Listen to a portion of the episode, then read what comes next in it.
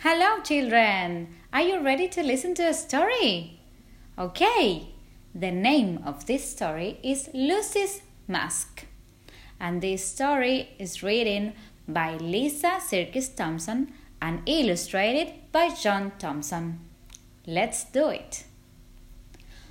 Oh, there's nothing to do. I can't even see my friends.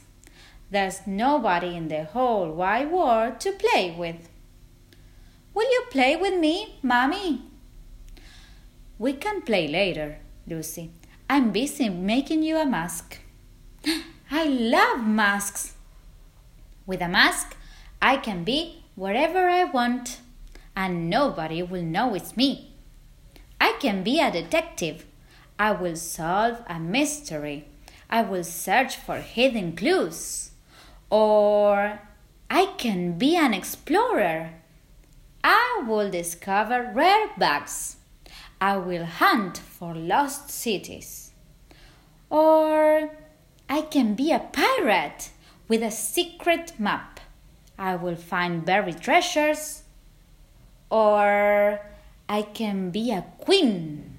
I will be kind to all my loyal subjects.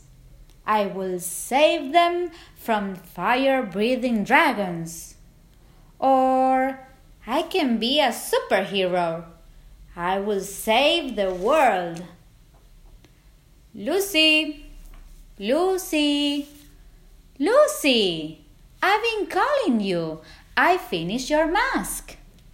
This is a special kind of mask. Let's try it on.